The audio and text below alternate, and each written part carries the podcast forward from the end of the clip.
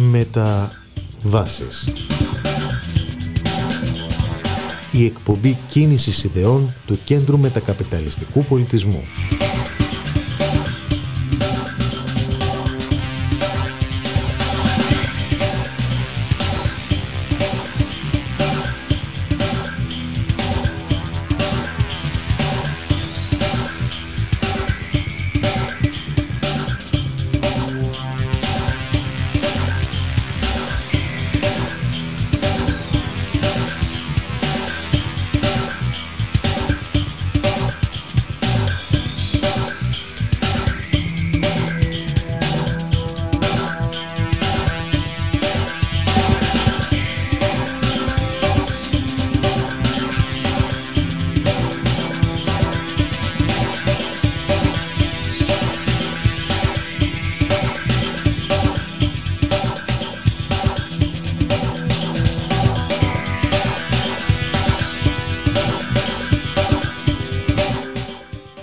Καλό σας απόγευμα φίλες και φίλοι του Ραδιομέρα.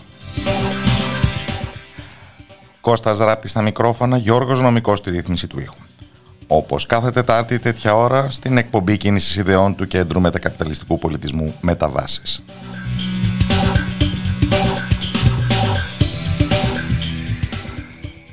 Και το αναφέρομαι όχι χωρίς κάποια ηρωνία, διότι βεβαίως η κίνηση των ιδεών προϋποθέτει και την ύπαρξη μιας σχετικά δημοκρατικής δημόσιας σφαίρας. Ενός χώρου για συζήτηση και ασφαλώς των κατάλληλων για την εξυπηρέτησή της μέσων ενημέρωσης. Αλλά αν βασιστούμε στην έκθεση των ρεπόρτερ χωρίς σύνορα που δημοσιοποιήθηκε χθες Τρίτη, η τιμημένη μας πατρίς μέσα σε ένα χρόνο κατάφερε να υποχωρήσει 38 ολόκληρες θέσεις στην ε, διεθνή κατάταξη ως προς την ελευθερία του τύπου από την 70η στην 108η.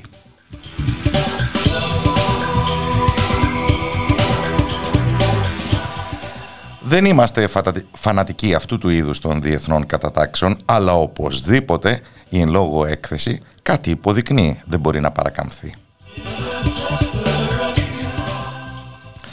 και να θεωρήσουμε κάπως σοβαρές τις επικλήσεις ορισμένων οι οποίοι θέτουν μεθοδολογικά ζητήματα και θα ήθελαν λέει να γνωρίζουν περισσότερα για το πώς ακριβώς έχουν εργαστεί οι ρεπόρτερ χωρίς σύνορα. Φυσικά υπάρχουν και οι γραφικοί τόσο πολύ στην ε, ελληνική διαδικτυακή σφαίρα. Όλος αυτός ο ας μου επιτρέψετε, ακροδεξιός καφενές που παριστάνει τους θειασότες του φιλελευθερισμού, οι οποίοι μιλάνε για την σκοτεινή οργάνωση Reporters χωρίς σύνορα ή ακόμα πιο διασκεδαστικό αυτό για την αριστερών κλήσεων οργάνωση Reporters χωρίς σύνορα.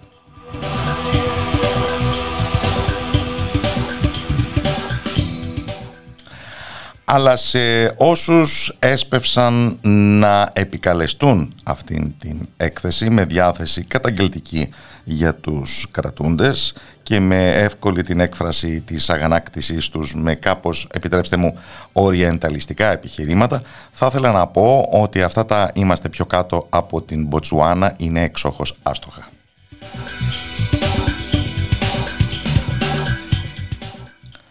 Δεν μας φταίει καμία χώρα του τρίτου κόσμου για το γεγονός ότι η ανελευθερία μπορεί να εγκατασταθεί μέσα στους κόλπους της Ευρώπης ανεπαισθήτως και χωρίς να συμβεί τίποτε το εξόχως θεαματικό. Δεν είναι προνόμιο αφρικανικών χωρών και εν γέννη του τρίτου κόσμου η εμπέδωση της ανελευθερίας.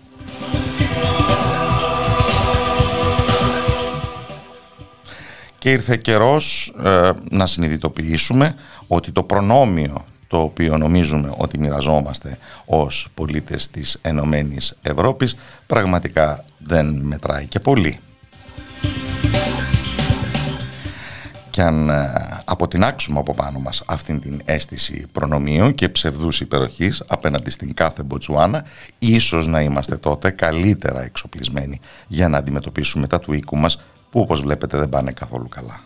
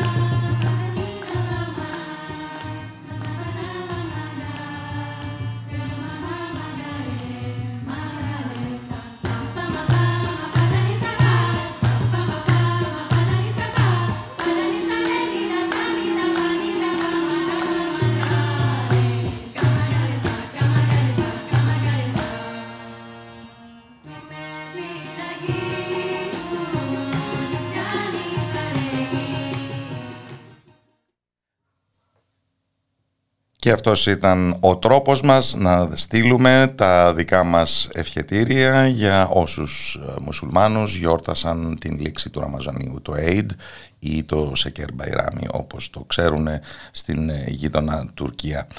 Ε, και το κάναμε με γυναικείες φωνές μαθητριών ή ακολούθων αν θέλετε του Νουσράτα Φατέχα Λιχάν στο Πακιστάν στο ύφος Καουάλι. Και όλα αυτά επειδή όπως λέγαμε και προηγουμένως δεν ζούμε με την ψευδέστηση ότι ζούμε ε, μέσα σε μια ευρωπαϊκή φούσκα αποκομμένη από περιοχές του κόσμου που παραπλανητικά θεωρούμε περισσότερο καθυστερημένες. Και αυτό μεταφράζεται και σε τρέχοντα ζητήματα πολιτικής και γεωπολιτικής. Το πώς λόγου χάρη, ειδικά την, την προηγούμενη εβδομάδα, ανακαλύψαμε ότι το Αιγαίο και η Ανατολική Μεσόγειος και η Μέση Ανατολή προφανώς επικοινωνούν με τη Μαύρη Θάλασσα και την ε, Ουκρανική κρίση κατά τρόπους που ίσως να μην είχαμε διανοηθεί αλλά μας το θύμισαν οι μαζικές ε, παραβιάσεις, μαζικότερες από ποτέ παραβιάσεις του ελληνικού εθνικού εναέριου χώρου από την ε, τουρκική πολεμική αεροπορία. Είναι συνεπώς κατάλληλη η στιγμή για να μιλήσουμε ακριβώς για αυτή τη διαπλοκή της Ουκρανικής κρίσης με την Μέση Ανατολή με τον ε, αγαπητό διεθνολόγο και μέλος του τομέα εξωτερικής πολιτικής και άμυνας του ΜΕΡΑ25 Ευάγγελο Βενέτη τον οποίο και καλωσορίζω στην εκπομπή. Καλό απόγευμα από το Ράδιο Μέρα. Καλώς σας βρήκα ε, κύριε Ράτη, καλησπέρα σας. Ας ξεκινήσουμε από τα αμεσότερου ελληνικού ενδιαφέροντος ζητήματα. Πώς μπορεί να ερμηνευτεί αυτός ο παροξισμός α, παραβιάσεων στο Αιγαίο από τουρκικής πλευράς; Μοιάζει σαν να, πούμε... σαν να έρχεται από το πουθενά. Όπως πολύ σωστά αναφέρατε, τα, η Μέση Ανατολή και ο Κάφκασος και η περιοχή της Ανατολικής Ευρώπης, της Ουκρανίας, της Μαύρης Θάλασσας είναι συγκοινωνούντα δοχεία. Επικοινωνούν μεταξύ τους και αυτό φαίνεται ε, αυτή τη στιγμή που μιλάμε από την ε, ε, ρωσο-ισραηλινή κρίση σχέσεων ε, που έχει δημιουργηθεί μετά τις δηλώσεις του Σεργέη Λαυρόφ ε, για τον Αδόλφο Χίτλερ κτλ. Και, και επιπλέον με το ενδιαφέρον το ιδιαίτερο που δείχνει το Ισραήλ στην περιοχή ε, ήδη από τι ενάξει του, ε, του πολέμου στην Ουκρανία. Ρωσο-Ισραηλινή κρίση μετά από σχεδόν δύο μήνες μιας ουδετερότητας από μέρους του Ισραήλ σχεδόν εκοφαντικής σε ό,τι αφορά την Ουκρανική κρίση και μιας διάθεσης της Ισραηλινής κυβέρνησης πριν τέλος πάντων βυθιστεί στην κυβερνητική κρίση, να μεσολαβήσει κιόλας ανάμεσα στο Κίεβο και την Μόσχα με την οποία δεν διακόπτει τις ε, σχέσεις της. Αυτό τις τελευταίες ημέρες ή εβδομάδες ε, μοιάζει επίσης να αποτελεί παρελθόν, μοιάζει σαν το Ισραήλ να ευθυγραμμίζεται στις αμερικανικές εντολές και να λαμβάνει τα αντίστοιχα διακριτικά μηνύματα από τους Ρώσους στρατηγούς και τα μη διακριτικά μηνύματα ενδεχομένως από τον Σεργέη Λαυρόφ.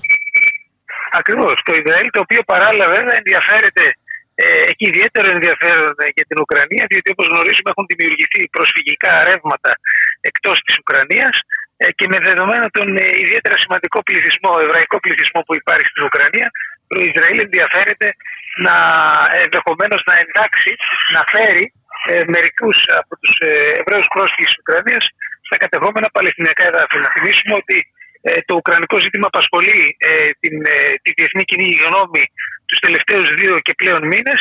Το Παλαιστινιακό βέβαια ζήτημα απασχολεί την, ε, τη διεθνή κοινή γνώμη εδώ και σχεδόν έναν αιώνα. Ή δεν την απασχολεί. ή δεν την απασχολεί ακριβώς ανάλογα. Πράγμα που δεν αρκεί για να σημάνει ότι το ζήτημα έληξε.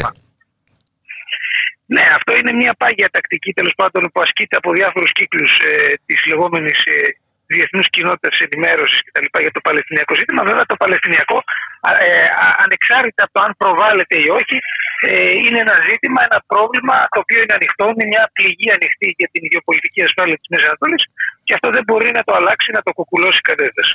Αλλά αυτούς τους δύο μήνες που μοιάζει σαν τα πάντα να απορροφήθηκαν από τον πόλεμο στην Ουκρανία, σε αυτήν την περιοχή της Μέσης Ανατολής είδαμε πράγματα έως και πρωτοφανή.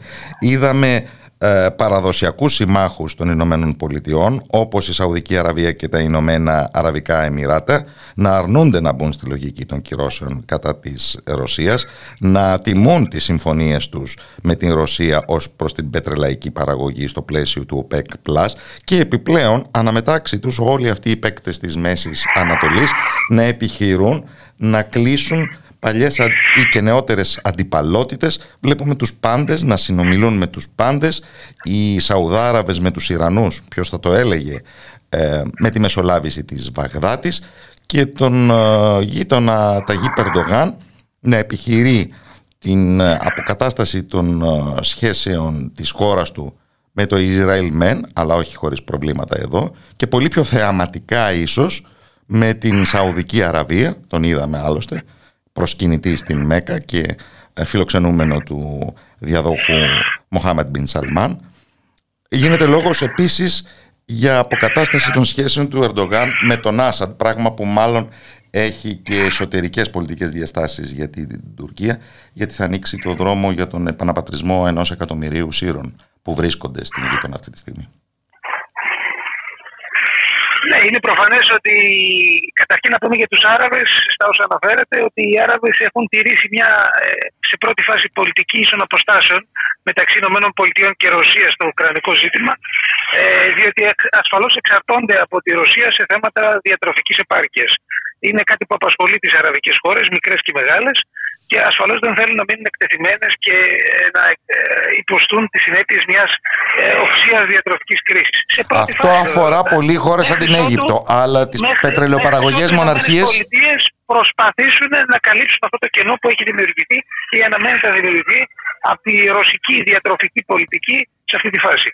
Αναφορικά με το θέμα της Τουρκίας, ε, κύριε Ράπη, θα πούμε ότι η, Τουρκία το τελευταίο διάστημα έχει μπει σε μια, θα λέγαμε, ένα, ένα σε μια ε, πολιτική επίθεση φιλίας απέναντι σε, όπως πολύ σωστά αναφέρατε, ανταγωνιστικές σε αυτούς χώρες ε, στη Μέση Ανατολή ε, και το Ισραήλ και τις αραβικές χώρες, μερικές από τις αραβικές χώρες, και προσπαθεί να κλείσει, θα λέγαμε, ανοιχτά μέτωπα, ε, ούτως ώστε να ε, ανταποκριθεί καλύτερα, να αντιμετωπίσει καλύτερα, να απορροφήσει καλύτερα τους κραδασμούς των άτυπων ή επίσημων ή μη επίσημων ε, χρηματοπιστωτικών κυρώσεων που έχει βάλει το λεγόμενο διεθνές χρηματοπιστωτικό σύστημα στην Τουρκία. Και με δεδομένο ότι τις άριστες σχέσεις που έχει το διεθνές χρηματοπιστωτικό σύστημα με το Ισραήλ, ε, έτσι εξηγείται και το άνοιγμα του Ερντογάν ε, προς την Ισραηλινή κυβέρνηση αυτή την περίοδο. Να πούμε ότι οι Ισραηλοί βέβαια δεν, ενθουσια... δεν είναι ενθουσιασμένοι από αυτό το άνοιγμα, είναι αρκετά προσεκτικοί, είναι ευχαριστημένοι, αλλά γνωρίζουν ότι τέτοιου είδους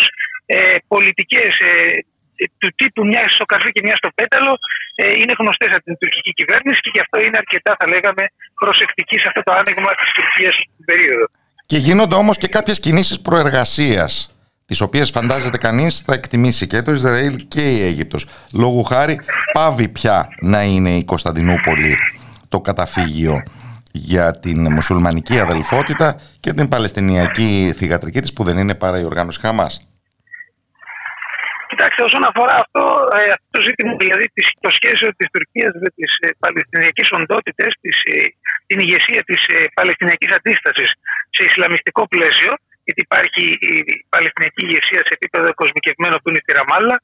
Ε, ε, η ηγεσία της Χαμάς λοιπόν και των άλλων ε, Ισλαμιστικών οργανώσεων όπως είναι η Ισλαμική Τσιχάτ ε, έχουν θα λέγαμε μια ιδιαίτερη σχέση με την Τουρκία επειδή έχουν κοινή ιδεολογική βάση με το ΑΚΠ και με το Ρετσέπ Ταγί Πέρντογαν. Προσωπική εκτίμηση είναι ότι δεν πρόκειται να χαλάσουν αυτές τι σχέσεις.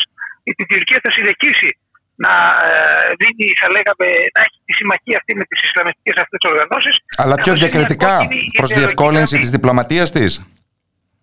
Κοιτάξτε, η Τουρκία ε, έχει κάνει ανοίγματα στο Ισραήλ, αλλά δεν, δεν, δεν τα δίνει όλα.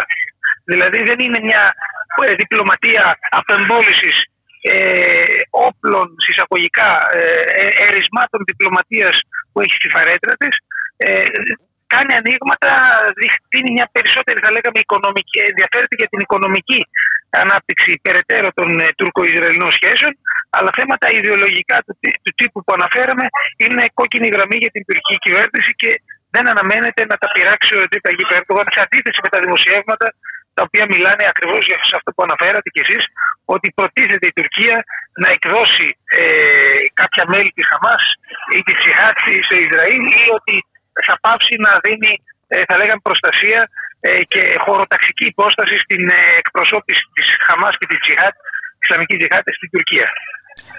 Είναι λοιπόν άλλο ένα επίπεδο στο οποίο η Τουρκία κινείται σχεδόν ακροβατικά αλλά πάντως με την ε, πεποίθηση ότι δεν πρόκειται να απεμπολίσει ε, μια ορισμένη αυτονομία που περιφρουρεί και τα εθνικά της συμφέροντα όπως τα αντιλαμβάνεται. Και μοιάζει να αποδίδει παρά τα όσα επίσης διαβάζουμε στην ελληνική δημοσιοσφαίρα. Ε, κύριε Αγάπη, αυτή είναι η παραδοσιακή πολιτική του επιτίδιου ουδέτερου της Τουρκίας. Ε, για να είναι κάποιος επιτίδιος ουδέτερος, πρέπει να έχει ένα αυξημένο επίπεδο ηγεσίας, να έχει ένα γεωπολιτικό εκτόπισμα ε, που του δίνει η γεωγραφική θέση της χώρας, οι, οι δυνατότητες της οικονομίας της χώρας ε, και να εφαρμόζει την αρχή της λεγόμενης κυρίαρχης ουδετερότητας. Κυρίαρχη ουδετερότητα που έχει ε, αναδείξει και ο Γιάννης Βαρουφάκη πρόσφατα σε δηλώσεις του ε, και την Πρωτομαγιά για το Ουκρανικό ζήτημα. Και στην περίπτωση της Τουρκίας υπάρχει η έννοια τη κυρίαρχη ουδετερότητα που έχει ως βάση την αρχή της πολυμέρειας της εξωτερικής πολιτικής. Όταν δηλαδή κάποιος είναι ασφαλής και προβλέψιμος σύμμαχος, ε, δεν μπορεί να ασκεί και ασκεί μονομερή πολιτική, δεν μπορεί να έχει ανταλλάγματα και ε, υψηλού ρίσκου ε, κέρδη ε, που προποθέτει μια αυξημένη γεωπολιτική παρουσία και το ρόλο του επιτίδιου δεύτερου στην περιοχή. Ε, η Τουρκία το κάνει αυτό, ε, είναι συνηθισμένη, θα λέγαμε, λόγω της θέση που έχει και του τύπου ηγεσίας που διαθέτει. Και πάνω σε αυτή την, κυρία, την αντίληψη της κυρίαρχης ουδετερότητας, η Τουρκία αυτή τη στιγμή κάνει τα ανοίγματα και όπως πολύ σωστά αναφέρατε, σκηνοβατεί, χωρίς να φοβάται να πέσει, από το σκηνή εννοούμε, στην γεωπολιτική σκακέρα της περιοχής. Και η ξαφνική επίδειξη δύναμης προς την ελληνική πλευρά πώς ερμηνεύεται, ή μήπως ο πραγματικός αποδέκτης δεν είναι τόσο η Αθήνα όσο το ΝΑΤΟ, με την έννοια ότι μπορεί να του δημιουργήσει άγκυρα πάρα πολλά προβλήματα αν συνεχιστούν οι πιέσεις για να σταματήσει ο Ερντογάν αυτήν την ε, ε, κυριαρχική ουδετερότητα όπως την είπαμε στο ουκρανικό βασικά. Ακριβώς. Και η τουρκική ηγεσία και η ελληνική ηγεσία, οι κυβερνήσεις γνωρίζουν ότι αυτή τη στιγμή οι ελληνοτουρκικές σχέσεις είναι, θα λέγαμε, στα, σταθεροποιημένες, ε, διότι δεν συντρέχει ο λόγος της γεωπολιτικής εκτροπή που θα μπορούσε να δημιουργήσει, τουλάχιστον προς την τουρκική πλευρά, ε, μια ε, διάθεση, θα λέγαμε, διεκδίκησης στην πράξη ε, ζητημάτων χωρών που από την πλευρά της Τουρκίας θεωρεί σημαντικά έναντι της Ελλάδας. Ε, άσχετα από το βέβαια αν παραβιάζουν ή όχι το διεθνές δίκαιο. Αυτό δεν το εξετάζει η τουρκική ηγεσία. Είναι μια εξωτερική πολιτική της Τουρκίας, είναι ε, πολιτική του επί τη βάση του δικαίου του ισχυρού, ε, θεωρώντας και ε, τον εαυτό της, δηλαδή η Τουρκία, ως ισχυρό σε σχέση με άλλες χώρες στην περιοχή.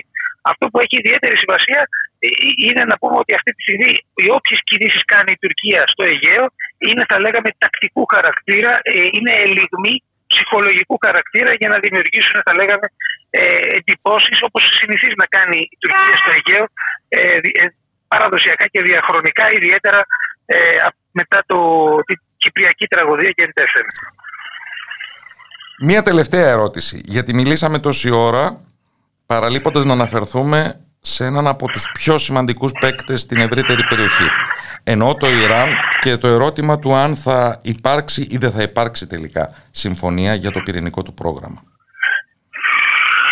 Κοιτάξτε, αυτή τη στιγμή λόγω της ε, όψηση των Αμερικανο-Ρωσικών σχέσεων, με δεδομένη την άριστη ε, σχέση που έχει το Ιράν με τη Ρωσία και την Κίνα, την είσοδο του, της ανθρωπότητας στην εποχή του δεύτερου ψυχρού πολέμου, που θα είναι αναμένεται να είναι παρατεταμένη, να κρατήσει αρκετές δεκαετίες, ε, να δημιουργήσει, θα λέγαμε, νέα δεδομένα ακόμα και στο χρηματοπιστωτικό σύστημα, κάτι που δεν είχε ε, γνωρίσει ο πρώτος ψυχρός πόλεμος, ο μεταπολεμικός. Ε, όλα αυτά τα στοιχεία, όπως καταλαβαίνετε, ε, με παραδοσιακά την ε, φιλοαμερικανική, φιλοϊσραηλινή, συγγνώμη, ε, στάση ε, των Ηνωμένων Πολιτειών στη Μέση Ανατολή και την αντι-Ισραηλινή στάση του Ιράν στη Μέση Ανατολή, όλα αυτά αν τα βάλουμε στη ζυγαριά της ε, διπλωματικής κρίσης και σκακέρας, θα λέγαμε ότι δίνουν ένα αρνητικό αποτέλεσμα όσον αφορά την προοπτική ε, υπογραφής νέας συμφωνίας και το πυρηνικό πρόγραμμα. Και το Ιράν έχει την πολυτέλεια να αντέξει κάτι τέτοιο. Κοιτάξτε, με δεδομένο ότι η Ρωσία αυτή τη στιγμή σε συνεργασία με την Κίνα βρίσκεται σε μια φάση σφυριλάτησης ενός αρχικής φάσης βέβαια εναλλακτικού χρηματοπιστωτικού συστήματος με αφορμή ε, το ενεργειακό, με αφορμή τις πληρωμές σε εθνικά νομίσματα, τα γνωρίζουμε όλοι. Ε, όλα αυτά αποτελούν, ε, θα λέγαμε, ιονούς, σημάδια, πρώτα βήματα ε, δόμησης μιας κοινή ε, εμπιστοσύνης μεταξύ ε, ομοειδών κρατών που βρίσκονται υπό καθεστώς κυρώσεων από το λεγόμενο διεθνές χρηματοπιστωτικό σύστημα.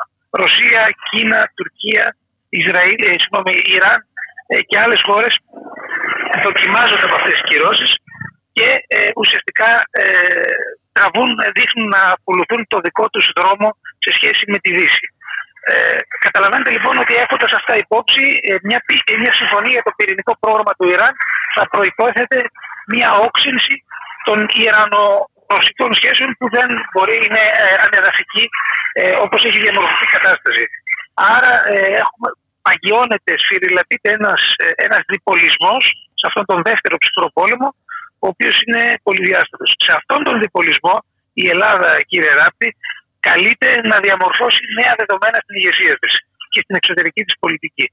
Η μονομερής εξωτερική πολιτική που έχει ακολουθήσει η ελληνική κυβέρνηση διαχρονικά και οι νύμοι και οι παλαιότερες, οι προηγούμενες, ε, στην ε, γεωπολιτική θεώρηση της Ελλάδας, στην περιοχή της Ανατολικής Μεσογείου, στην περιοχή της Μέσης Ανατολής, στο Παλαιστινιακό ζήτημα, στα Βαλκάνια, ε, θα πρέπει να, να αλλάξει, να μεταρρυθμιστεί, να εμπλουτιστεί, να ακολουθεί την πορεία, τη μέθοδο, την τακτική της πολυμέρειας.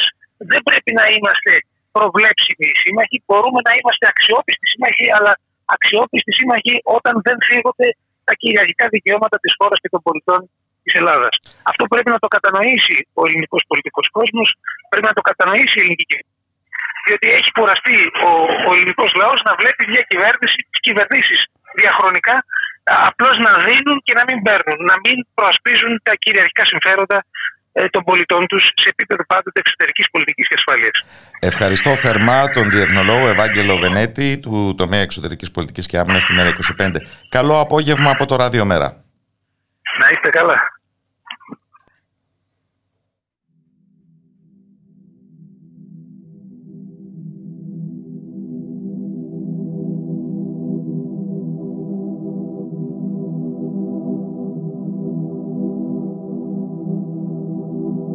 Τα βράδια την τη ψυχή μου κορίτσι στολίζεται.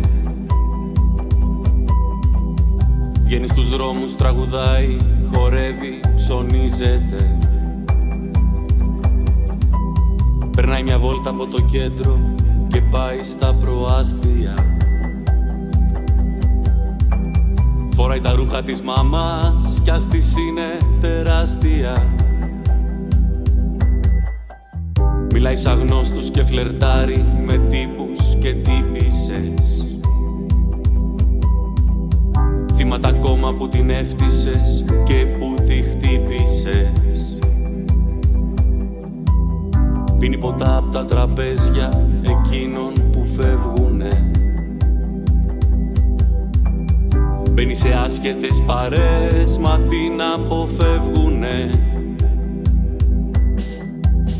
Μονάχα πέσει γλιώδης την παίρνουν στα γόνατα.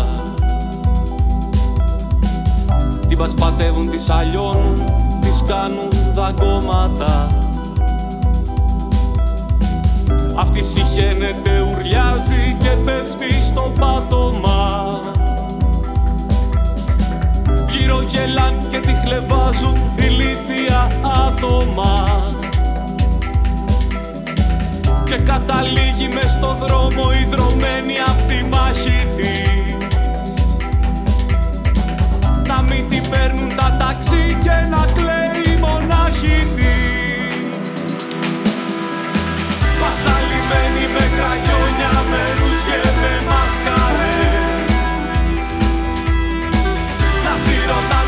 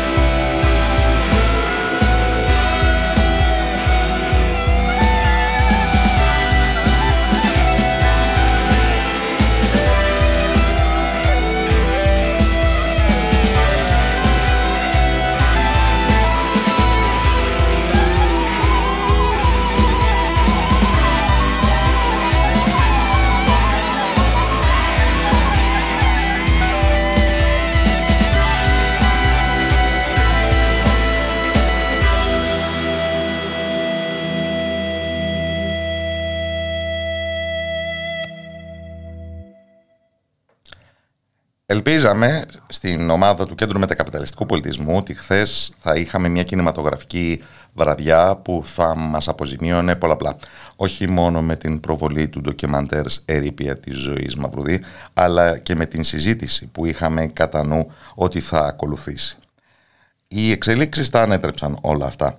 Η ανακοίνωση της δικαστικής απόφασης για το λιντζάρισμα του Ζακ Κωστόπουλου και η πορεία διαμαρτυρίας που επιτόπου διοργανώθηκε την ώρα για την οποία ήταν προγραμματισμένη η νέα αυτή βραδιά του Μέτα Σίνεμα μας υποχρέωσε να μεταφερθούμε και εμείς αυτοπροσώπως μεταξύ των διαδηλωτών και να αφήσουμε την διοργάνωση της προβολής για καταλληλότερο χρόνο που θα ανακοινωθεί πολύ σύντομα. Δεν ξεχνάμε ο προγραμματισμός της προβολής της ταινίας «Ερήπια» είχε ως στόχο να μας υπενθυμίσει τη συμπλήρωση ακριβώς 10 ετών από την λεγόμενη υπόθεση των οροθετικών γυναικών. Και η ηρωνία της τύχης είναι το πώς τα προδεκαετίας διαπλέκονται με τα τωρινά σε ένα βαθύτερο επίπεδο. Ε, γι' αυτό το λόγο έχουμε καλεσμένο στην εκπομπή μας, τον δικηγόρο Κώστα Φαρμακίδη, ο οποίος εκπροσώπησε και εκπροσωπεί τις περισσότερες από τις ε, διαπομπευμένες οροθετικές. Και για την ακρίβεια όσες έχουν μείνει ακόμα στη ζωή, γιατί πρέπει να σταθούμε και σε αυτήν την θλιβερή υπόμνηση, και ο οποίος αναμένει την τελευταία ε, εξέλιξη αυτής της υπόθεσης από το Ευρωπαϊκό Δικαστήριο Ανθρωπίνων Δικαιωμάτων του Στρασβουργού. Γι' αυτό και τον καλωσορίζω στην εκπομπή. Καλό απόγευμα από το Ραδιομέρα.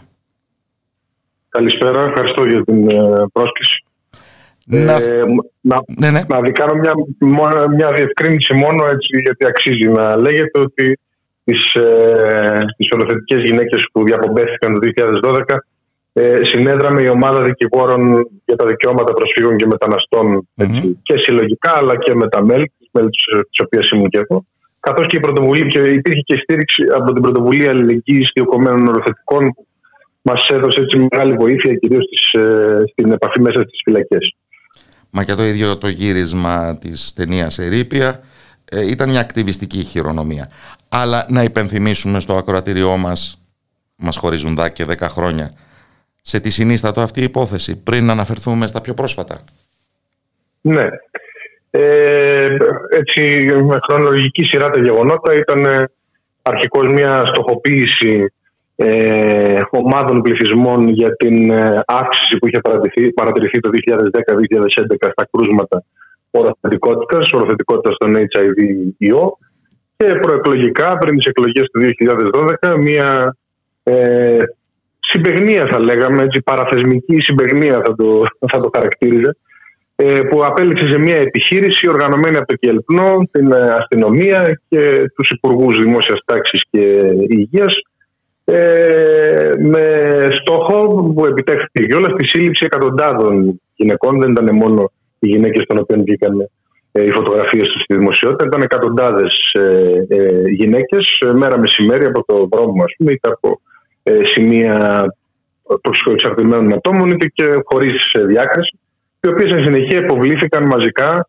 σε αναγκαστική εξέταση για HIV στα υπόγεια ε, του αλλοδαπών ε, και όσες βρέθηκαν ε, οροθετικές ε, απευθείας τους ασκήθηκε δίωξη για βαριά σκοπουμένη σωματική βλάβη δηλαδή ότι εκ προθέσεως εκδίδονταν για να μεταδώσουν με σκοπό να με, όχι να βιοποριστούν ενδεχομένως σε μια ακραία περίπτωση αλλά ε, να μεταδώσουν τον ιό σε ε, έτσι, ε, καλο, καλοβαλμένους νοικοκυρέους που θα έλεγε ε, Ας πλουτίσουμε τα συμφραζόμενα. Ας πλουτίσουμε τα συμφραζόμενα.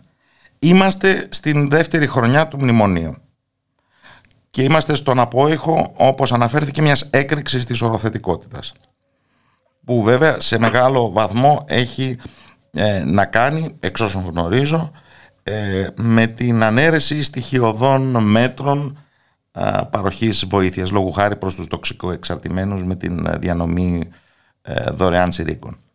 Είμαστε στα πρόθυρα μιας εκλογικής αναμέτρησης που έμελε να οδηγήσει τη Χρυσή Αυγή στα έδρανα της Βουλής και αυτό ήταν ήδη ορατό.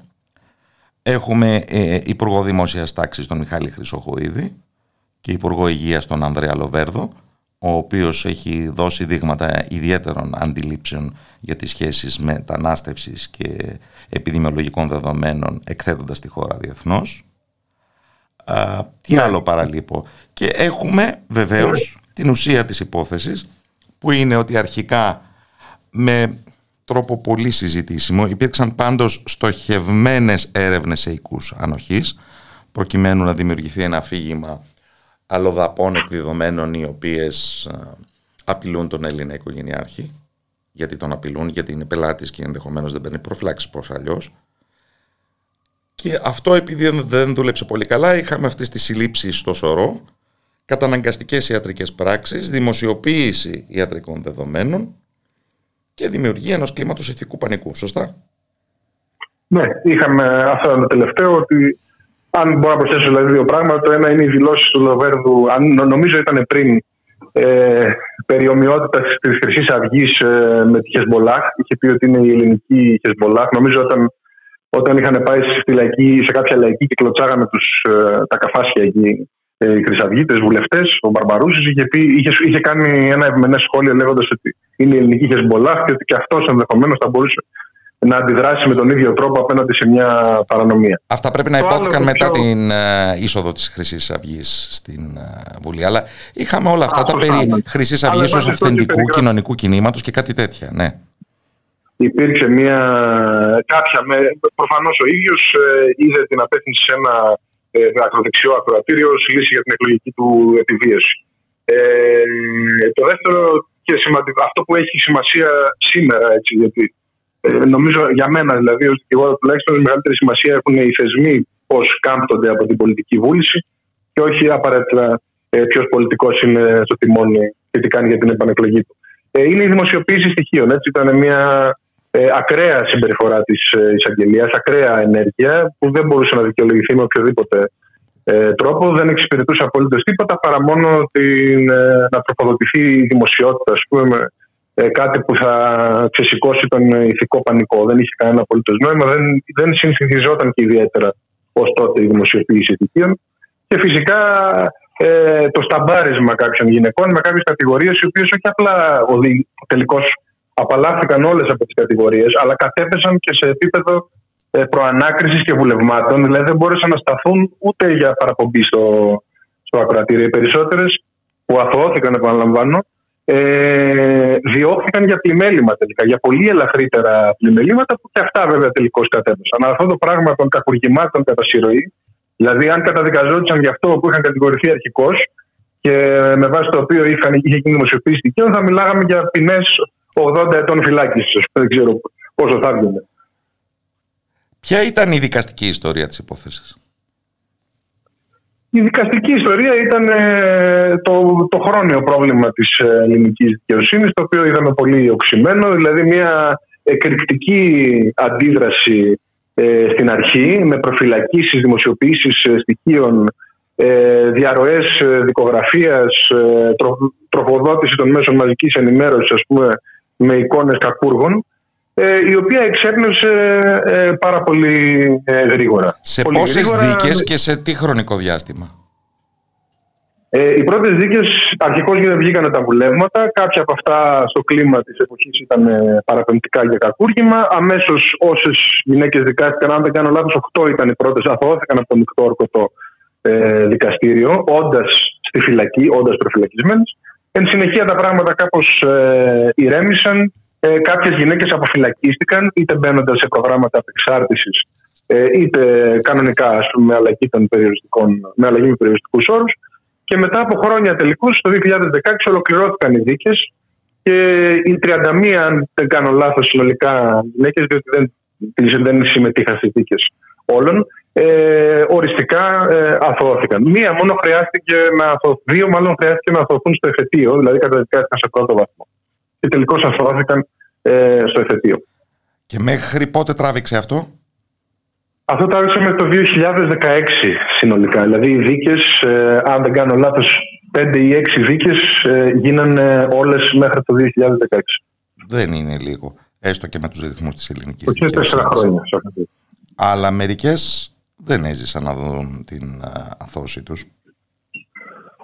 Ε, Δυστυχώς ναι, ήδη όσο γίνονταν οι δίκες κάποιες ε, είχαν αποβιώσει και δυστυχώς ακόμα περισσότερες δεν έχουν. Δεν, εδώ έχουμε να κάνουμε και με τα χρόνια προβλήματα των ε, δομών απεξάρτησης, τις ανεπαρκείς θέσεις, πολλές φορές την ακαταλληλότητα κάποιων προγραμμάτων για κάποια ε, άτομα, την, ε, την δυσκολία να πλαισιωθεί η οικογένεια που και αυτή πρέπει να στηρίξει τα εξαρτημένα ε, άτομα. Ε, αυτή η υπόθεση έχει δηλαδή και αυτό το, το βάθος, ας πούμε, το βάθος της, της έλλειψης ας πούμε, κάποιων προνοιακών ε, θεσμών που μπορούν να προλάβουν έτσι, κακές εξελίξεις για άτομα που έχουν πραγματικά ε, έτσι, προβλήματα. Εδώ ε, και την υποκατάσταση βέβαια από τους ποινικούς θεσμούς. Δηλαδή αντί κάποιες αυτές τις γυναίκες έπρεπε ήδη να έχουν βοηθηθεί ε, τελικώς αφέθηκαν έτσι, βορρά στην αστυνομία και τον εισαγγελέα, ο οποίος εκτός από το ότι τις αδίκησε, ήταν και τελείως ακατάλληλος ε, για να κάνει οτιδήποτε για αυτές. Πέρα από το να αφήσει όσες από αυτές ήταν στην εν λόγω κατάσταση να ξαναγυρίσουν στην πιάτσα της χρήσης.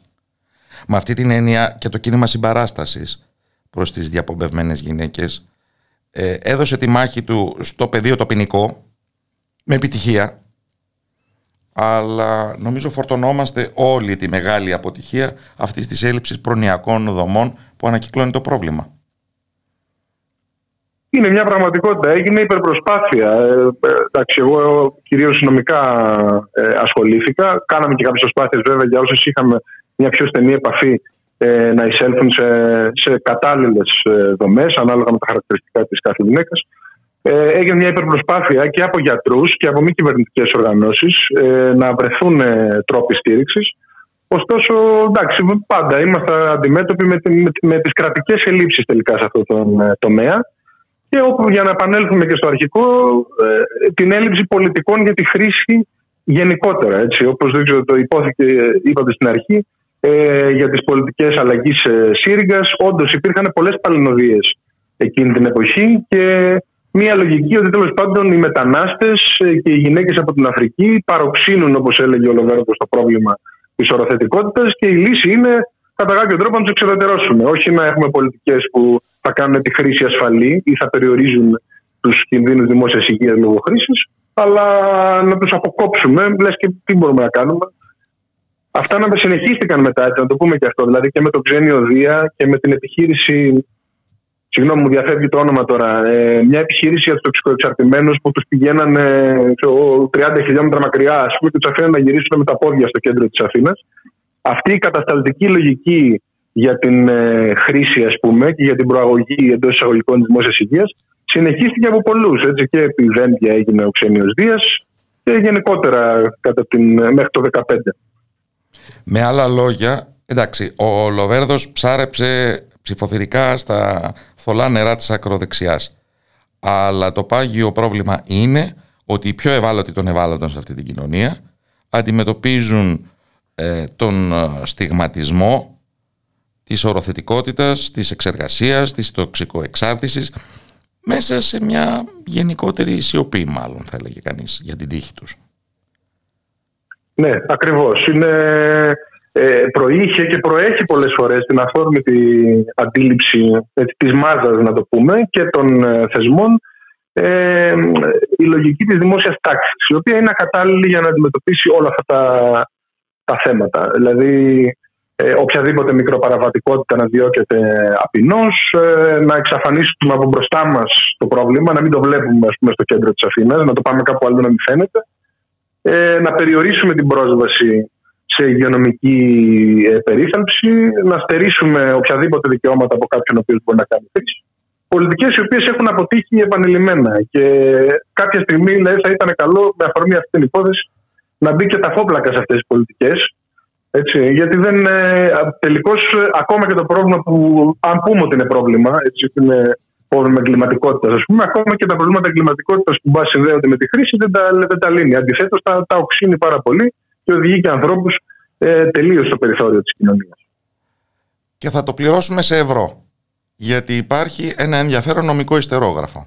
Αναφέρομαι στην ευρωπαϊκή δικαστική διάσταση. Ναι. Ε, έχει γίνει πράγματι προσφυγή. Αναμένουμε ε, από τις ενδείξεις, επειδή μας ζητήθηκαν κάποια διαδικαστικά έγγραφα από το Ευρωπαϊκό Δικαστήριο Ανθρωπίνων Δικαιωμάτων πρόσφατα, σε σχέση δυστυχώς με αυτό που είπατε και πριν για την. Ε, ότι κάποιες ε, χάθηκαν, τόσοι πέθαναν ε, από τις προσφεύγουσε. Ε, αναμένεται σύντομα μια απόφαση. Ελπίζουμε να είναι καλή, ελπίζουμε να είναι μια στιβαρή απόφαση, διότι εδώ έχουμε πάρα πολλές παραβιάσεις. Δεν ξέρω τώρα αν έχει ε, συνοπτικά νόημα. Να πούμε ότι δεν είναι μόνο η δημοσιοποίηση, η οποία προφανώς ήταν σκάνδαλο, η δημοσιοποίηση στοιχείων. Με ευθύνη του Κελπνό, να το πούμε και αυτό. Με απόλυτη ευθύνη του Κελπνό και σύμπραξη ε, γιατρού του Κελπνό και απόφαση του Δουσού του Κελπνό, ε, για το οποίο είχε γίνει μήνυση και δεν ε, απονεμήθηκε καμία απολύτως ευθύνη. Δηλαδή η μήνυση απορρίφθηκε ε, από όλους τους βαθμούς μέχρι και από τον εισαγγελέα του Αριουπάγου. Ε, να πούμε μόνο ότι υπήρχε, εκτός δηλαδή τη δημοσιοποίηση και την εξαναγκαστική εξέταση, υπήρχε και ένας τελείως αυθαίρετος τρόπος σύλληψης. Δηλαδή, κάποιος συνελήφθη, δεν συνελήφθη ουσιαστικά, προσήχθη χωρίς καμία υπόνοια και με το που βρέθηκε άρρωστος, του ασκήθηκε δίωξη. Δηλαδή, αυτό δεν έχει ξανακουστεί. Η σύλληψη γίνεται άμα έχεις ήδη υπόνοιες ότι κάποιο αδίκημα έχει τελεστεί. Όχι για να βρεις στοιχεία να δεις το αδίκημα. Δηλαδή, δεν έχει ξανακουστεί το ίδιο πράγμα και ελπίζουμε το Ευρωπαϊκό Δικαστήριο να αντιμετωπίσει την υπόθεση με μια παρησία έτσι, και να, να αποτρέψει τα κράτη από να κάνουν τέτοια πράγματα γενικώς. Μπαίνω στον πειρασμό να ρωτήσω τι παραλληλισμούς θα μπορούσε να αναγνωρίσει κανείς με την υπόθεση του Ζακ Κωστόπουλου ή τη Ζάκη όπως θέλουμε ε, που τόσο έντονα βρίσκεται στο προσκήνιο μετά τη χθεσινή δικαστική απόφαση. Ε, εντάξει, τολμώ να πω ότι δεν είμαι απόλυτα ενήμερος ε, για τις λεπτομέρειες, γιατί έχει, έχει πραγματογνωμοσύνη υπόθεση για διάφορα αποδεικτικά σκέλη. Ωστόσο, αυτό που μπορώ να πω με βεβαιότητα είναι ότι υπάρχει μια. Ε, Αφενός υπάρχει μια αυθόρμητη κατασταλτική λογική ε, των αστυνομικών. Δηλαδή, εδώ χτυπήσαν έναν άνθρωπο ε, ο οποίος ήδη παρέπε, γιατί εν πάση περιπτώσει τον είδανε με μαύρα και να τον κυνηγάνε άλλοι. Άρα είναι κακούργος, άρα πρέπει να τον καταστήλουμε ακόμα και αν δεν έχει νόημα, ενώ εκείνη τη στιγμή έπρεπε να εμποδίσουν τους άλλους να τον χτυπάνε. Ε, και είναι σε κάθε περίπτωση πολύ προβληματική η αθώωσή τους. Αν και από ό,τι είδα υπάρχει μια μειοψηφία ε, για καταδίκη των αστυνομικών. Άρα υποθέτω ότι μπορεί ο εισαγγελέας ε, να κάνει έφεση. Ε, και ε, σε κάθε περίπτωση όχι μόνο αυτή η λογική, τέλος πάντων αυτή η λογική των αστυνομικών ότι έρχονται ας πούμε, να επιβάλλουν τη δημόσια τάξη και δεν κάνουν καμία ε, διάκριση επιβραβεύεται και από τη δικαιοσύνη, η οποία έχει πολύ μεγάλο θέμα. Είναι σειρά υποθέσεων που αρνείται να απονείμει ευθύνες ε, στους αστυνομικούς. Δηλαδή, υπήρχαν τα βασανιστήρια στον Άγιο Παντελεήμονα, για παράδειγμα, ε, επιχειρήσεις κατά προσφύγων που είχαν γίνει από το λιμενικό. Δηλαδή, είναι πολύ δύσκολο να βρεθεί ε, μία καταδίκη έτσι, αστυνομικού, ε, αν εξαιρέσουμε τέλος την υπόθεση Κορκονέα που ήταν. Εντάξει, άνω Κραυγαλαία, ναι. Κραυγαλαία. Ε, κατά τα λοιπά υπάρχει, υπάρχει δυσκολία ότι θα αποθαρρυνθεί η αστυνομία από να κάνει τη δουλειά της, ενώ ε, στην πραγματικότητα, αν δεν ξεχωρίσει τη μοίρα από το στάρι και δεν βάλεις μια λογική στο πώς γίνεται αυτή η δουλειά και τι προστατεύει τέλος πάντων ο αστυνομικός, αυτά τα πράγματα θα επαναλαμβάνονται. Ψάχνουμε την ανομία στα πεζοδρόμια και αυτή είναι καλά εγκαταστημένη σε κάποια γραφεία νομίζω. Ευχαριστώ θερμά τον δικηγόρο Κώστα Φαρμακίδη. Καλό απόγευμα από το Ραδιομέρα. Καλό Γεια σας.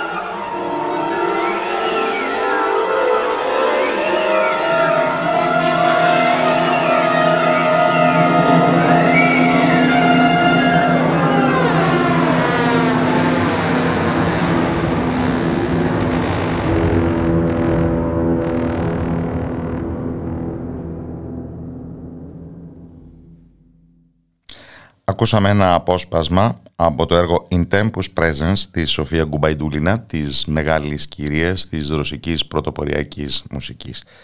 Γιατί επιμένουμε να μην προσχωρούμε ε, με κανέναν τρόπο στο canceling ε, της ρωσικής κουλτούρας που αποτελεί την τελευταία λέξη του σειρμού εδώ και δύο μήνες αφού του ξέσπασε ο πόλεμος ε, στην Ουκρανία αλλά και γιατί επιμένουμε στην κληρονομιά της πρωτοπορίας.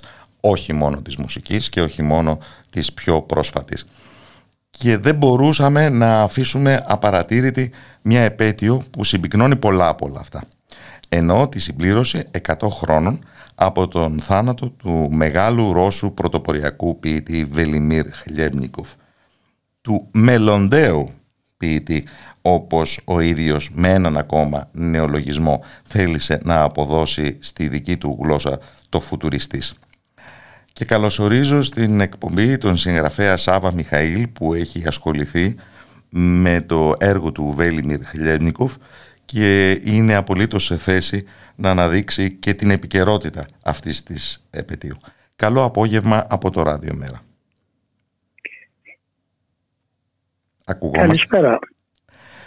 Ε, ομολογώ ότι εκ πρώτης όψεως είναι μια κεντρική επιλογή να στρεφόμαστε σε έναν ε, Ρώσο ε, πειραματικό ποιητή που πέθανε πριν από 100 χρόνια. Αν και η συγγερινή του και φίλοι του όπως ο γλωσσολόγος Ρωμαν Γιάκοψον και ο πολύ γνωστότερος ποιητής ε, Βλαντίμιρ Μαγιακόφσκι τον είχαν ε, χαρακτηρίσει ποιητή των ποιητών και δάσκαλο ας πούμε των υπολείπων της πρωτοπορίας. Ακριβώς. Ε, καταρχήν ευχαριστώ για την πρόσκληση και συμφωνώ απόλυτα με το πνεύμα με το οποίο άρχισε η όλη εκπομπή το πνεύμα της υπεράσπισης του πνεύματος και όχι απλά της ρωσικής κουλτούρας, της κουλτούρας και της πνευματικής κληρονομιάς όλης της ανθρωπότητας ενάπια στην οποία στρέφονται όλοι αυτοί οι ρωσοφοβικοί και ρατσιστικοί μύθοι που έχουν φουντώσει το τελευταίο δίμηνο. Λοιπόν, ο Χιάννικοφ όπως ο ίδιος και αναφέρθηκε πιο πριν ονόμασε τον εαυτό του και τους ομοειδεάτες τους θεωρήσε τον ε, εαυτό του εκπρόσωπο του μέλλοντος. Ήταν ένας από τους Μπουντελιάνοι όπως έλεγε στα ρώσικα τους μελλόντιους ή μελλοντέους. Γιατί υπενθύμησε σε ένα σωσμένο στίχος ενός ποίηματός του ακριβώς καλούς όλη την ανθρωπότητα λέγοντας άνθρωποι από το παράθυρο που δείχνει την αυριανή μέρα. Εκεί θα κρεμάσουμε το χαλί της Αλιδριανούπολης με τα ονόματα του Πλάτωνα και του Πουκατσόφ. Είναι, οι στίχοι αυτοί από μόνοι τους συμπυκνώνουν το πνεύμα του. Γιατί είναι ένα παράθυρο στο αύριο, στο μέλλον μιας απελευθερωμένης ανθρωπότητας. Ένα. Εκεί από αυτό το παράθυρο θα κρεμάσει ένα χαλί της Ανδριανούπολης, ένα ανατολίτικο χαλί, όπου απάνω του δύο ονόματα που βάζει είναι σημαντικά από τη μια ο μεγάλος διαλεκτικός αρχαιότητας, ο Πλάτωνας, την πολιτεία του οποίου διαρκώς διάβαζα και τη βρήκα στα, στα βιβλία που είχε αφήσει πίσω του σαν βιβλιοθήκη και από την άλλη ο Πουγκατσόφ, ο ηγέτης της μεγάλης αγροτικής εξέγερσης τον καιρό της τσαρικής Ρωσίας. Ο, ο, ο Χλέμνικοφ, το όνομά του ήταν αρχικά που του δώσαν ήταν Βίκτορ Βλαντιμίροβιτς Χλέμνικοφ. Ε, Προτίμησε ένα νεολογισμό και για το δικό του μικρό όνομα, το Βελιμίρ. Ακριβώς. Πήρε το όνομα Βελιμίρ που ήταν το όνομα ενός των ε, βασιλιάδων του Μαυροβουνίου στα Βαλκάνια τα δικά μας και διάλεξε αυτό το όνομα γιατί υπάρχει μέσα η λέξη μύρ που στα ρωσικά σημαίνει ταυτόχρονα κόσμος και ειρήνη. Μια λέξη με την οποία θα παίξει διαρκώς στην ποιησή του στη συνέχεια. Λοιπόν, να θυμίσουμε απλώς στους ακροατές μας πολύ σύντομα ότι γεννιέται το 1885 στο, κοντά στο Αστραχάν, δηλαδή στην περιοχή όπου ο Βόλγας θα καταλήξει στην Κασπία θάλασσα και ταυτόχρονα η, η, σε αυτό το μέρος είναι εκεί όπου ενώνονται αν θέλει κανένας όλοι οι λαοί της Στέπας από τη μια τα μογγολικά φύλλα η Καλμούκη και, η Καλμούκη ακριβώς και ταυτόχρονα όλη η ρωσική επικράτεια με τις ποικίλες εκφάνσεις οι οποίες έχει. Γι' αυτό θα πει και κάπου σε ένα γράμμα του νομίζω στην αδελφή του θα πει εμείς είμαστε τα παιδιά της Στέπας. Και όλες αυτές τις περιοχές όπου Ασία και Ευρώπη ενώνονται μαζί και όλοι οι πολιτισμοί και όλο ένα πανάρχιο παρελθόν στο οποίο θα γυρίσει ξανά και ξανά ιδιαίτερα στις λαϊκές τους παραδόσεις χωρίς περιορισμούς. Αλλά όχι με μια προσκόλληξη σε κάποιο παρελθόν ή με μια μονομέρεια εθνοτική, θρησκευτική ή και πολιτική. Όχι να το πούμε έτσι με τον τρόπο των Ρώσων Σλαβόφιλων που ήταν ο καθιερωμένος. Ακριβώς. Ήταν κάτι σαν ένας διαστημικός Σλαβόφιλος, αν θέλουμε και εμείς να παίξουμε με τις ε, λέξεις. ναι, είναι, είναι χαρακτηριστικό και υπάρχει μια λέξη που συνήθως μεταφράζουμε στα ελληνικά και σε άλλες γλώσσες η λέξη διανόηση, η λέξη intelligentsia. Στην παράδοση εκεί πέρα η intelligentsia δεν είναι απλώς η διανόηση και οι διανοούμενοι. Είναι εκείνοι οι εργάτες του πνεύματος που απασχολούνται κυριολεκτικά για το πρόβλημα της ανθρωπότητας και της χειραφέτησής της. αν πάρουμε ακόμα το περιβάλλον στο οποίο, γιατί είναι ένα περιβάλλον intelligence που γεννιέται και θα σπουδάσει μαθηματικός ο ίδιος και θα είναι λάτρης των πιο μοντέρνων και πιο προχωρημένων σπουδών ε, των μαθηματικών ε, μετά από το Λομπατσεύσκι, το Ρέιμαν και όλοι. Ο Όιλερ θα δεις στον ύπνο του στην ώρα της Επανάστασης να τον επισκέφτεται ο Λαγκράνζ και ο Όιλερ. Ο πατέρας ήταν ορνηθολόγος, ο Βλαντίμιρ Ζαμπνικόφ και, και λάτρης του Δαρβίνου και προπαντό του Τολστόη στη λογοτεχνία. Η μητέρα του ιστορικός ήταν η Κατερίνη, ήταν συγγενής ενός επαναστάτη τη Ναρόδουνα Γιαβόλια, τον εκτέλεσαν οι Τσαρικοί. Λοιπόν, εκεί σε ακριβώς αυτή την συνένωση επιστήμης, λογοτεχνίας, η τέχνης του λόγου ή ποιήση, αν θέλετε. Και μύθου. Και από την άλλη και επανάσταση, είναι σε όλα εκείνα εκεί που τα μεγάλα ποτάμια σαν το Βόλγα καταλήγουν σε μια άλλου είδους Κασπία θάλασσα, μια, ένα ωκεανό θα έλεγα καλύτερα για τον κόσμο που βλέπει να έρχεται. Γιατί διαρκώς είναι σταμένος ακόμα και στις πιο μαύρες στιγμές της ιστορίας και της πιο μαύρες και της προσωπικής του εμπλοκής στην ιστορία σε αυτό το αύριο.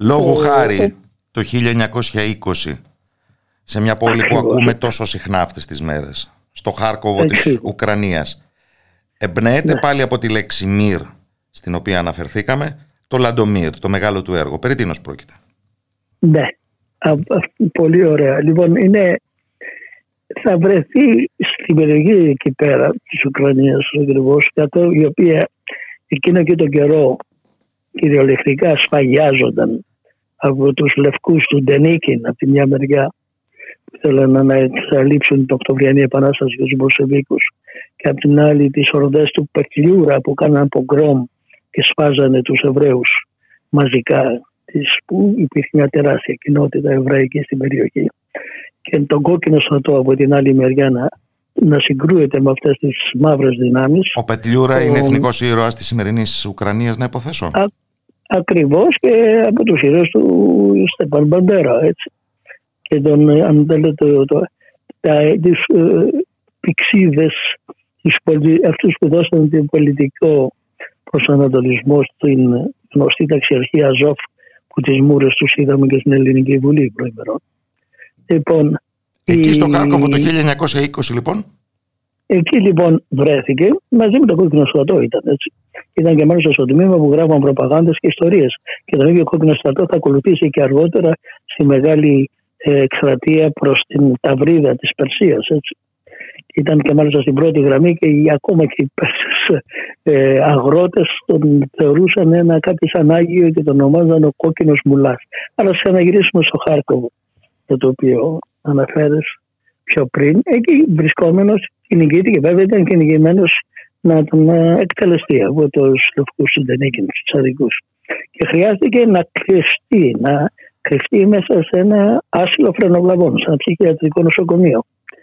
Και ταυτόχρονα σε εκείνη την περιοχή σαρώνε εκείνη την εποχή πανδημία και ιδιαίτερα οι επιδημίες, ιδιαίτερα η επιδημία του τύφου. Α μην ξεχνάμε ότι τότε δεν υπήρχαν τα φάρμακα και οι θεραπευτικές αγωγές που αργότερα βρίσκονταν.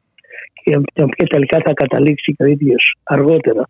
Λοιπόν, εκεί Μόλις δύο χρόνια αργότερα. Ακριβώς τον Ιούνιο του 1922, ναι.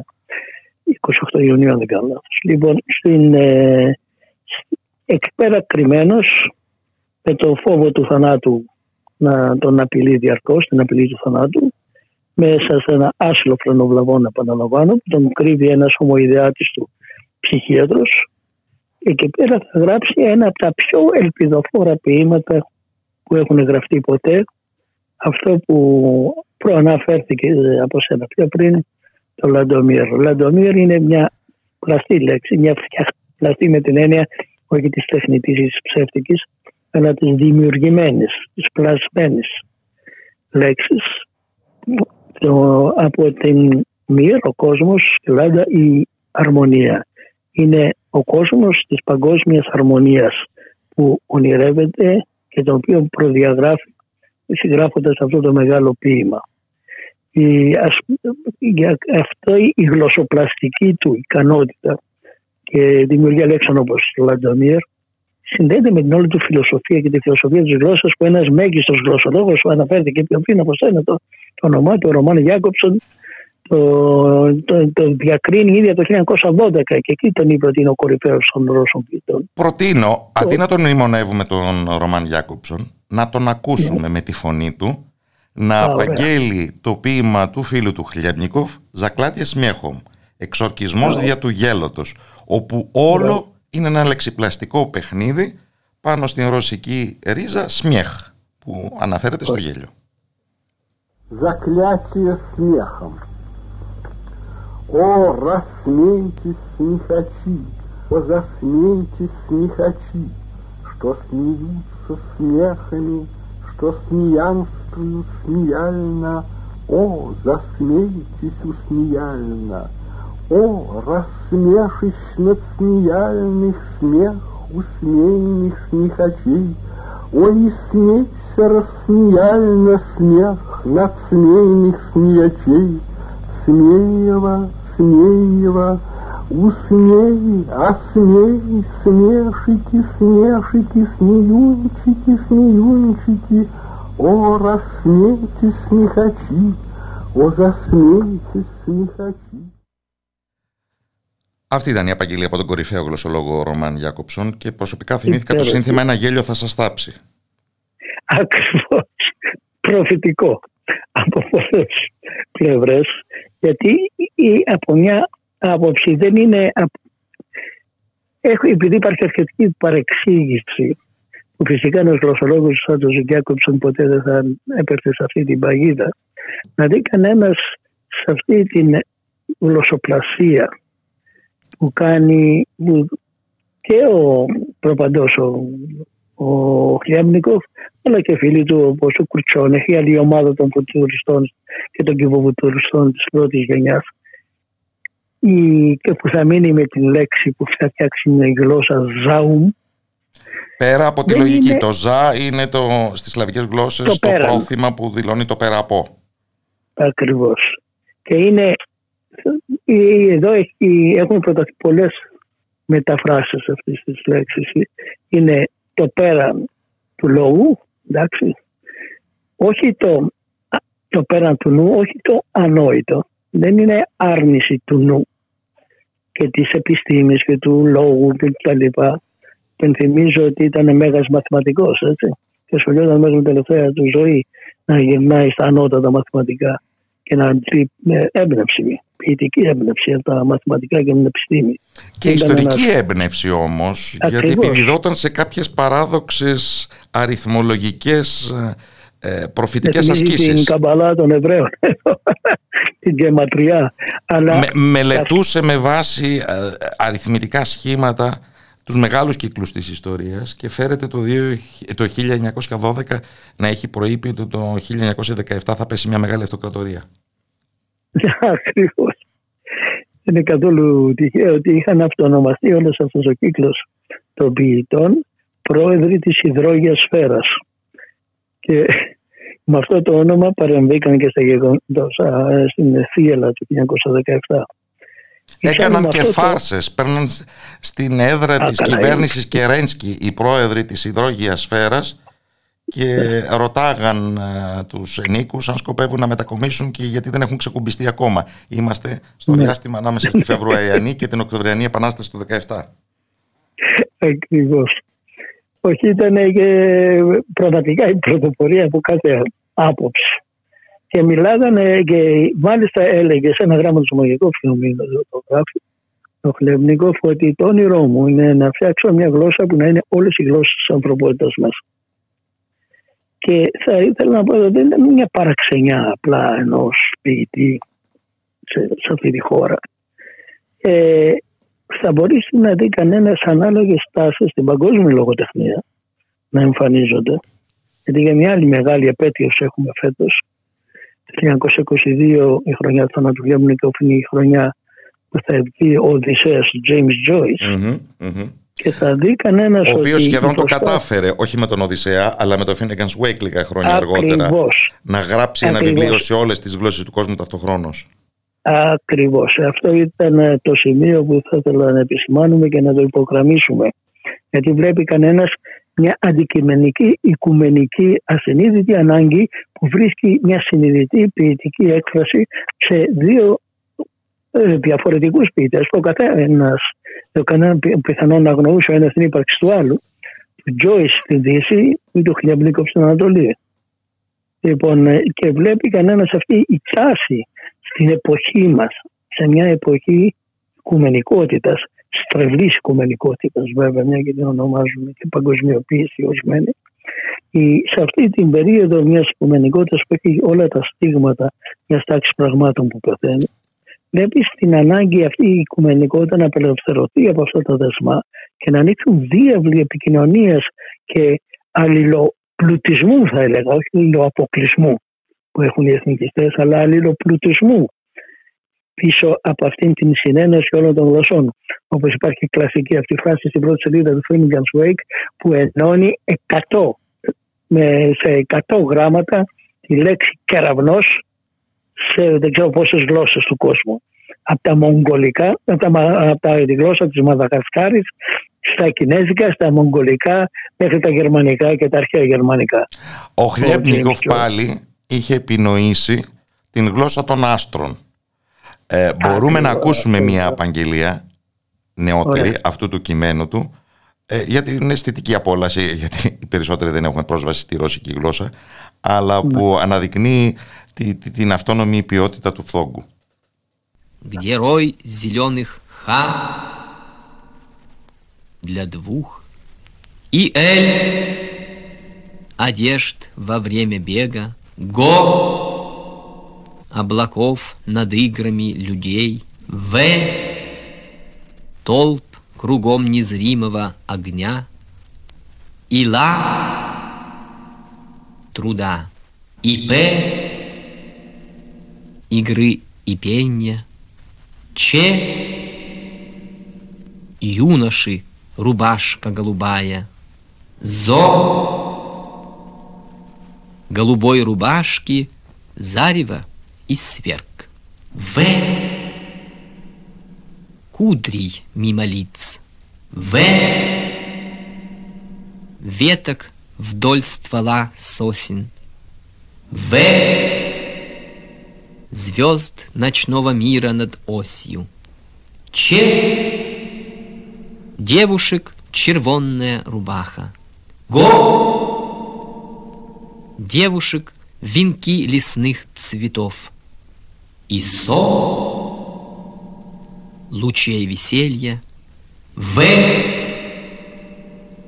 люда по кольцу, с радостей весенних, мо горя, скорби и печали, и пи веселых голосов, и п раскатов смеха, В. Веток от дыхания ветра, Недолгий К. Покоя. Девы, парни, больше П. Больше Пи. Всем будет К. Могила. Пи смеха, пи, подков и бега искры, мо, грусти и тоски, мо, прежнего уныния, го,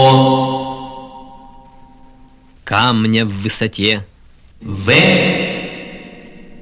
волн речных, в, ветра и деревьев, созвездие Го ночного мира. Та тени вечеровой дева и Заза радостей глаза. В. Пламени незримого толпа. И пенья П. И пенья Ро. Сквозь тишину и криков «Пи!». Таков звездный язык. Διαφορετικοί φθόγγοι συσχετίζονται με διαφορετικές εξωγλωσσικές ποιότητες και χρωματικούς συμβολισμούς. Αυτά από έναν ε, ποιητή που ξεκίνησε συνυπογράφοντας το Χαστούκι στο κοινό γούστο, το μανιφέστο των φουτουριστών το 1912, που τους μετονόμασε σε Μπουντετλιάνιν, με Λοντέους, ακριβώς για να αποφύγει και τον συσχετισμό με τον φιλοφασιστικό όπως εξελίχθηκε φουτουρισμό του Μαρινέτη στην Ιταλία έναν ποιητή που είχε κάτι νομίζω από Ρώσο Σαλό Άγιο, Γιουρόντιβι, ενώ ήταν ταυτόχρονα και άνθρωπος της επαναστατικής πράξης. Συμμετείχε στο συνέδριο των επαναστατημένων λαών της Ανατολής, στον Μπακού. 1920 βέβαια. Και μάλιστα ε, το ξεκίνησε στην έναρξη του, είχε απαγγείλει και ένα πολύ ωραίο ποίημα ε, ο ίδιος. Ήταν εκεί και μάλιστα είχε καλέσει και την οικογένειά του, γιατί την αδελφή του Βέρα να έρθει. Παρόλο που δεν του άρεσε καθόλου τον Μπακού, αλλά του άρεσε όλη η περιοχή και γύρω. Πήγε στο Νταγκεστάν, πήγε παντού όλες. Και φυσικά στην Περσία, στο Ιράν, στο Κουρδιστάν. Ήταν κυριολεκτικά περιπλανόμενα σε όλη αυτή την περιοχή και αντλούσε παντού.